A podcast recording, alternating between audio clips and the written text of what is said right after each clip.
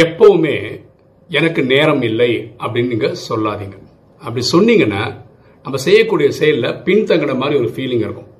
இந்த வேலையை செய்தே முடிக்க முடியாதோ அப்படின்ற எண்ணங்கள்லாம் வர ஆரம்பிச்சிடும் ரொம்ப ஸ்ட்ரெஸ்டாக ஃபீல் பண்ணும்.